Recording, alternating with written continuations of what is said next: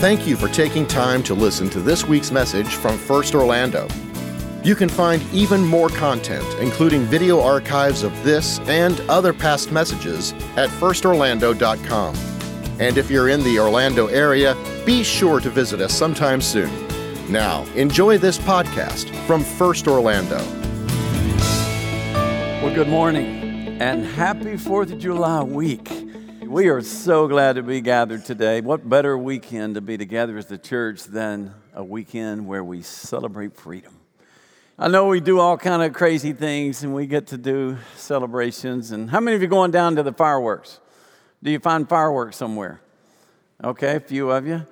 So the rest of you just take a nap or you just go to sleep on 4th? It's a, it's a week that's just a lot of stuff happens. And we talk about freedom and we celebrate freedom. But does freedom really matter? You bet it does. But maybe not for the reason you think. A lot of people think, well, freedom is an awesome thing because I get to do what I want. That's not freedom. Freedom is when you get to do what you were created to do. That's true freedom. And so, a series called What Really Matters is where we walk through chapter 9, 8, and 9 of, of 1 Corinthians. And, and we're looking at what Paul said. And I'll just give you the bottom line for these two chapters. Paul said, Yeah, there's a lot of things I'm free to do. Like I can eat meat that's sacrificed to idols because I know there's no such thing as another God. And I can go and I can preach and depend on the church to pay me for that but I don't. Why? Because I don't want anything to get in the way of the gospel. I don't want anybody to misunderstand. I want the gospel to be clear. And so everything Paul did, he did for the gospel's sake. I think that's why we're free. Is that we get to live the gospel. We get to share the gospel freely. And on a morning like this, we get to assemble together. Danny and I were with um, a, a fellow pastor from Canada recently we had had dinner with him and he was telling us about some of the pastors that he knows that have been in prison or in jail because they were just teaching the word of god just like we do here. And i just thought to myself god just don't ever let me take freedom for granted. And you know what that makes me want to do? It makes me want to sing a little louder when i'm here on sunday. Makes me want to get a little more excited. Why? Because this is a gift. This is something that we have the right to do, but we have the freedom to do. And to every man and woman who ever served this country, thank you for protecting this right. Let's give thanks for them. They blessed us. So, whatever you do, I hope you have a great time. And remember these words from Paul. Let's go to chapter 9 where Paul is going to lay out a really, it's, it's, it's difficult to read, but it's really a pretty simple argument, reasoning of why he does what he does, and it's all about the gospel. So let me tell you the three areas. We're going to go from verse 1, chapter 9, down to verse 18. Here are the three things he's going to talk about. Servants of the Lord should be well cared for by the church. He talks about that. He says it's very biblical, it's very appropriate, and it's very good. Servants of the Lord are free in the Lord. We ought to be moved more by the gospel than by somebody telling us what to do. In other words, there are no strings attached when somebody's called. You do what God tells you to do. The last thing, true freedom is only in Jesus. That's where you will find it. So, with these in mind, I want you to start with me, verse 1, chapter 9. Am I not free? Am I not an apostle? Have I not seen our Lord? Now, some of you if you know the story of Paul, there's most likely not a place where he actually got to see Jesus in his earthly ministry, Jesus' earthly ministry. However, on the road to Damascus, when Paul saw this light, he was not a Christian. He, he, in fact, he was killing Christians for a living at that time. He saw something, and literally, he'll never be the same. And what he saw, I think, was Jesus. And so he considers himself as one who saw Jesus. And by the way, in that day, if you had seen Jesus as an eyewitness, you had a greater authority. That's where the word apostle originally came from somebody who had seen Jesus. Well, he considers himself as someone who saw him. Are, are not you my workmanship in the Lord? If to others I am not an apostle, at least I am to you, for you are the seal of my apostleship in the Lord. This is my defense to those who would examine me. Do we not have the right to eat and drink? Do we not have the right to take along a believing wife, as do the other apostles and the brothers of the Lord and Cephas? So basically, Paul's saying again, I think, he wasn't married. Did he have the right to be married? Of course. But he said, No, I just am fine because I'm going to do what God called me to do. Now, the others can take a wife, and he names the, the brothers of the Lord, which we know is James. And he says, even Cephas. Who is that? Simon Peter. We know Simon Peter was married. And the reason we know he was married is that he had a mother in law. And Jesus spent time in her home. In fact, Peter's house included his family along with his in laws. Okay? So imagine that. Peter was a man of grace to do that. And some of you know exactly what I'm talking about. He had everybody there. And so they had wives, and Paul said, That's great. It's, they have a right to have wives. Or is it only Barnabas and I who have no right to refrain from working for a living? In other words, just because I don't, I choose not to get paid by the churches, does that mean that I don't have the right to do that? Well, of course not. Who plants a vineyard without eating any of its fruit? Who tends a flock without getting some of the milk? Do I say these things on human authority? No. Does not the law say the same? For it is written in the law of Moses, You shall not muzzle an ox when it treads out the grain. Is it for oxen that God is concerned? Does he not certainly speak for our sake also? It was written for our sake because the plowman should plow in hope, the thresher thresh in the hope of sharing in the crop. If we have sown spiritual things among you, is it too much if we reap material things from you? If others share this rightful claim on you, do not we even more? Now, let me just pause there. All of this is to say, guys, it's perfectly appropriate for a workman to be paid by the church. It's perfect. It's what the Bible teaches. But it's okay for me to not. And the reason is is because I don't want anything to be in the way of the gospel. So the very next thing out of his mouth, nevertheless, we have not made use of this right, but we endure anything rather than put an obstacle in the way of the gospel of Christ. Do you not know that those who are employed in the temple service get their food from the temple? Those who serve at the altar share in the sacrificial offerings. In the same way, the Lord commanded that those who proclaim the gospel should get their living by the gospel. And this is really a passage that, though Paul is trying to say to us, I have a right to receive that, I have a right to refuse that. Because most importantly, I'm about the gospel. And so, as he's doing this, what he's saying to us is it's very appropriate for churches to take care of the workmen. And he gives biblical examples. He goes back to the Old Testament. He says, Hey, the ox, you gotta, you gotta take care of the ox because he's doing the plowing for you. And then he also goes to the priest of the temple who drew, literally were fed by the money and the gifts that came to the temple. And then he even says, and Jesus commanded it. Where did Jesus command that the workers be cared for and paid for along the way? Luke chapter 10, verse 7, when Jesus sends out the 72, he said they're worthy of their work and they will be cared for by those to whom they minister. So, all of this is to just simply say it's appropriate. Now, what's so cool about this? It gives me a chance to tell you something that maybe you don't know. This church does an amazing job of taking care of all of us who are ministers here. I mean, it is unbelievable what this church does for us. And you know, what's ironic especially when it comes to me. I only work one day a week, so it's just fascinating how they, they, they are willing still to take care of us. Seriously, never been or heard of a more gracious church. Guys are amazing.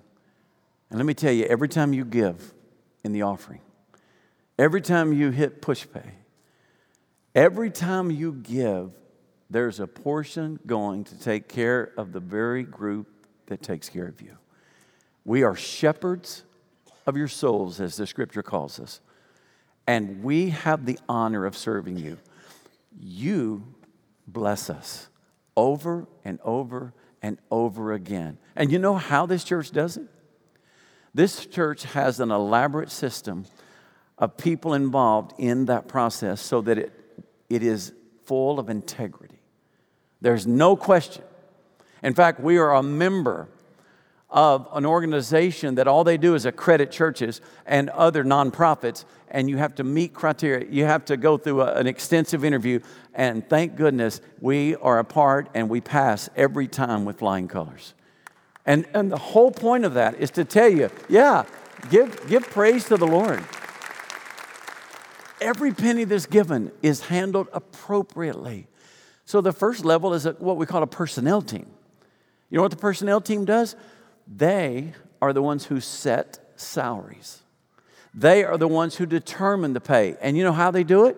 They don't just sit out of a room and go, Well, do y'all like him? Well, let's pay him a lot. No, we don't like him. Let's not. No, no, no. They do research. There are actually organizations out there that compile all kind of data. And from that data, they're able to understand what is the reasonable amount that we should pay them for the work they're doing for the gospel. Did you know we just lost this week a personnel team member that is one of the greatest I've ever known? His name, Stuart Hall. He went to be with the Lord. Man, I can just see him. And sometimes I'd see him over here, sometimes I'd see him back there. His family's with us today in this service. And I'm going to tell you, that man loved his staff. We called him Big Dog. And, and we called him Big Dog just because when he walked in, he just had that presence about him but he served on that personnel team, making sure we were caring for all of our staff in an appropriate way. And I want to say thank you to every personnel team member. You guys do an amazing job of caring for us. And not only personnel team, you got a budget administration team, call them BAT team. I didn't want to confuse you with BAT team.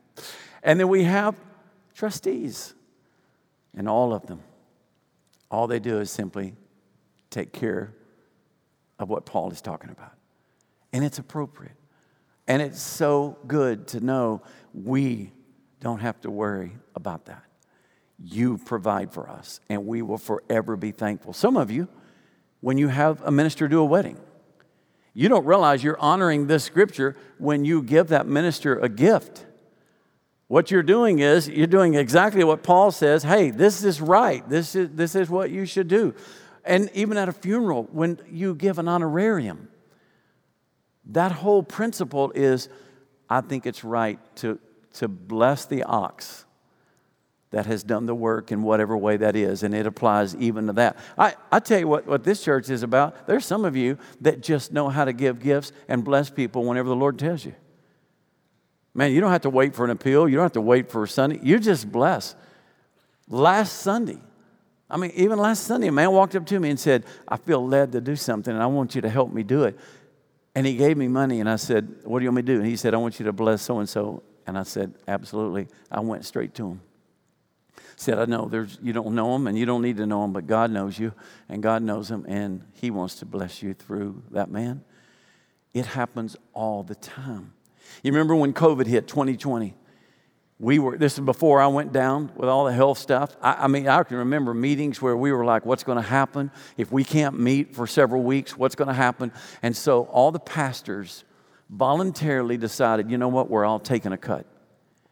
We're all taking a cut because we do not want to be a burden on the church because these are not normal times. These are atypical times. One of our members heard about it and he came to me and he said I'm not about to let my pastors take a cut. I will make up the difference so that my pastors and my staff is cared for. That's the heart of this church. Can I tell you thank you on behalf of Rachel, myself, and all of us? Thank you. There's a whole bunch of us. Thank you. So Paul says that's the way it should be, but he said, I don't have to do that because I have another idea. So the next point, and you'll see it in the next verses, he says, A servant of the Lord is free in the Lord to do whatever the Lord tells him to do. So we're not bound by money. I mean, I've had conversations, it's crazy. I've had conversations with someone many years ago, not here. He walked up to me and he didn't like the music in one of the services. And he said, Pastor, unless you change the music, I, am not going to give. And he said, You know, I give a lot. And I said, Well, that's great. I'm, I'm glad you do. I wanted to say, So you're not giving, you're buying, right? But anyway, I didn't. Just give me a little credit for some of those filters that are still in place. And, and he says, I'm going to quit giving. I said, Man, I, I, you know, I hate that, but I understand. He said, Well, that doesn't bother you? And I said, No, it really, it really doesn't. Why does that not bother you? He said, I said, Because we, we've got, uh, I've personally got a father who owns the cattle on a thousand hills. And my father will take care of anything here as long as we please him. Well, who is it? I'm like, um, have you ever read the Bible? It's got a lot of good stuff in it, you know. I believe God will provide. And so Paul says, I'm not going to be bound by money. I'm not going to be bound by obligation to a committee or obligation to a convention. I'm going to do what the Lord tells me to do. So look at verse 15. But I have made no use of any of these rights, nor am I writing these things to secure any such provision, for I would rather die than have anyone deprive me of my ground for boasting. For if I preach the gospel, that gives me no ground for boasting, for necessity is laid upon me. Woe to me if I do not preach the gospel, for if I do, if I do this of my own will, I have a reward. But if not my own will, I'm entrusted with a stewardship. What then is my reward? that in my preaching I may present the gospel free of charge so as not to make full use of my right in the gospel. Now, a lot of words and a lot of different ways he's saying it, but he's saying the same thing over and over, and this is what it is. I want to be able to proclaim the gospel in freedom. Now, whether I receive gifts or not, whether I am taken care of or not, he said, the Lord will take care of me. My boasting is in getting to tell the story of the gospel. In other words, I do this because I want to do it. I don't do it because I get paid to do it. Now, I'm gonna, I'm gonna, this is, this is where it gets really interesting in application for us. There's a difference in coming to church and serving the Lord because you have to and because you want to. There's a difference be- than coming here because you, you know, you, your parents made you, or, or the girl you're with, or, or you're whatever, somebody. And so you're under their influence, and so you show up. Whereas if you show up because you really want to, it makes all the difference. Here's how it makes a difference. When I was a kid, my dad said, You're responsible for the yard, and you have to mow it every Saturday. During summer, every Saturday, you got to mow. I hated it. I hated mowing. I was trying to figure out ways I could pull a mower behind my bike or behind something. I mean, I just hated it because it was a push mower. It was not self propelled, it was not a riding mower, it was old school. It had a gasoline engine, but it was old school. I also had the privilege when I was 16 to buy a Chevrolet pickup. Saved my money up. He told me, he said, Son, that's your truck. You're responsible for it. Can I just ask you a real simple question? Which do you think got better care, the yard or my truck? It's pretty obvious, isn't it? Man, I babied that truck. I put shag carpet in that truck. I put an eight track system in there. Man, I put everything I could into that truck. The yard, I destroyed our yard. And the difference, they were both obligations, but one of them, I wanted it. What Paul is saying is, I want to share the gospel. I'm not having to do this because you're giving me something. I'm doing it because I want to share the gospel. And I'm free to share the gospel. When he uses the word boast, go back to the text. When he uses the word boast, uh, it's not the same. So, in other words, he says, I have made no use of any of these rights, nor am I writing these things to secure any such provision. I would rather die than have anyone deprive me of that ground for boasting. Now, when you hear Paul say, I'd rather die, that's strong. What is the deal boasting? I mean, I always thought boasting was bad. It's a different word. Paul is very fond of the word boast, by the way. He uses it a lot. It's, it's actually the word glory. Here's the difference I could stand up here and boast that LSU won the national title in baseball okay? Now, the Gators in the room wouldn't be real thrilled with me. That's just human boasting, that's of the flesh, and it has no place here. I will never do that again until it happens again. But anyway, boasting in the Lord is when your greatest glory is seeing somebody's life changed by the gospel. His glory was what brought him the greatest delight. It's what lit him up. I mean, it's what he lived for. So he said, Don't take that away from me. I want to do that. And I want to do it because woe to me if I do not preach the gospel. So, what I believe is that we are free and we're free to do what we were created to do, and that is to bring glory to our Creator. And the last thing true freedom. True freedom only comes from Jesus. And when you are exercising that freedom, when you are doing that, the Lord just takes care of you. Was Paul worried about, well, what's going to happen? I'm not going to get paid. I'm not going to. No. You know why? Because he said, the Lord will take care of me. Can I just tell you, Rachel and I uh, started a journey together. This January be 45 years ago as husband and wife. 45 years. It was just like yesterday. 47 years ago, I became a pastor of a little church in Arkansas. Did you know in 47 years and 45 years of marriage, I've never had one church that called me, where before they called me, I knew what I was going to make. I didn't care. In fact, I remember one church said, okay, we now, if, if you're going to accept the call, we need to sit down and negotiate. I said, what are we negotiating? And they said, your salary. I said, oh, no. No, I don't need to negotiate that. Y'all talk to the Lord, and whatever He tells you, that'll be good enough for us. And for 47 years, I've never had a conversation with anyone about what he made. In fact, the chairman of our personnel team now, he was with me the other day and he looked at me, he goes, You probably don't even know what you make, do you? I said, Well, the only reason I know is my accountant told me. so, you know why? And I don't say that to boast in me. Listen, that's the wrong point. We say that because the Lord has never failed us yet. He has never failed. He has never neglected. I just think when God calls you, He's going to take care of you. And that's exactly what Paul says in, in the Thessalonian letter. Go to that verse. He who calls you is faithful, he will surely do it. Now, that doesn't just apply to preachers, that's all of us. If the Lord calls you to do something, that's why he created you.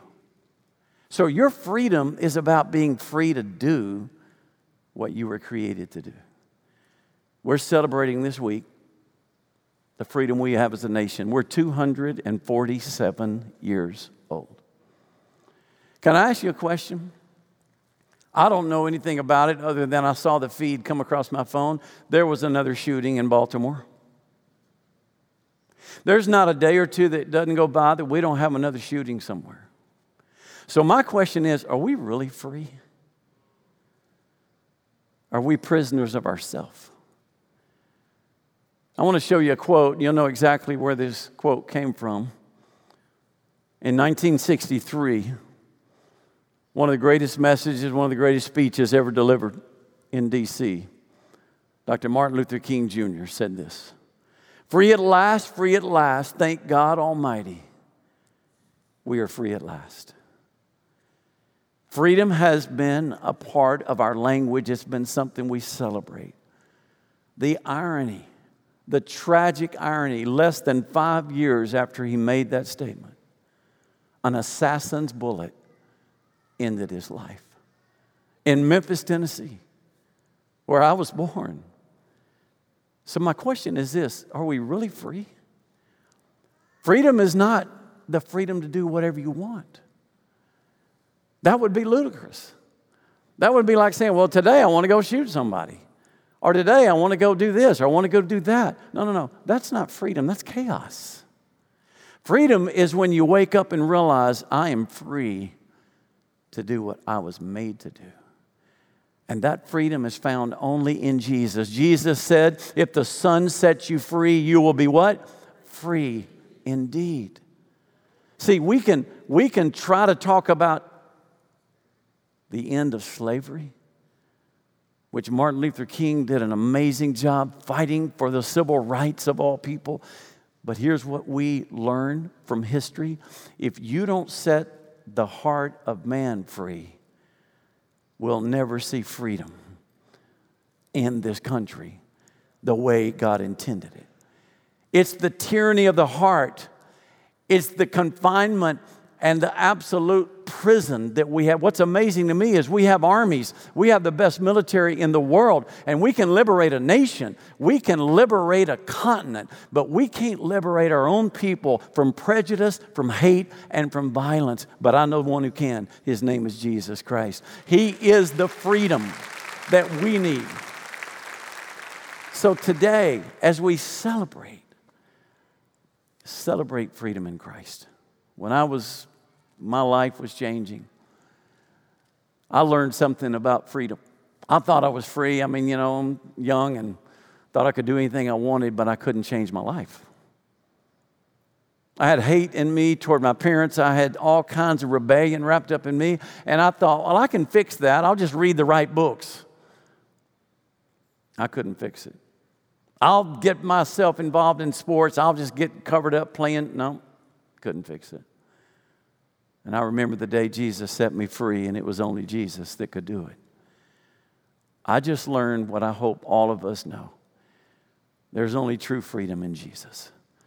And until you know Him, you're your own prisoner. The heart has been taken captive by another enemy. And Satan has been called in Scripture the prince of darkness. And Jesus came to shatter the darkness and to set the people free. Even the early church fathers knew this, and the early fathers of this nation. You remember a name, Patrick Henry? Give me liberty or give me death. 1775, this is what he said I've now given everything I own to my children. There's one more thing I wish I could give them, and that is Jesus Christ. Because if they have everything I gave them, and they don't have Christ, they have nothing. I think Patrick Henry was right. Today, the greatest gift is Jesus, and the greatest freedom we'll ever know is Jesus. I got a text a minute ago from a good friend. He's down in West Palm, pastors a church. And this is what he texted. Today, we get to preach like free men in free pulpits in free churches in a free country. What an honor and a blessing. Many around the world and throughout church history would love that opportunity, and we get to have it every week of our lives. This week, I will give thanks for the freedom we have to share the gospel, to preach the gospel, to live the gospel. Will you join me in giving thanks to the Lord right now for that freedom?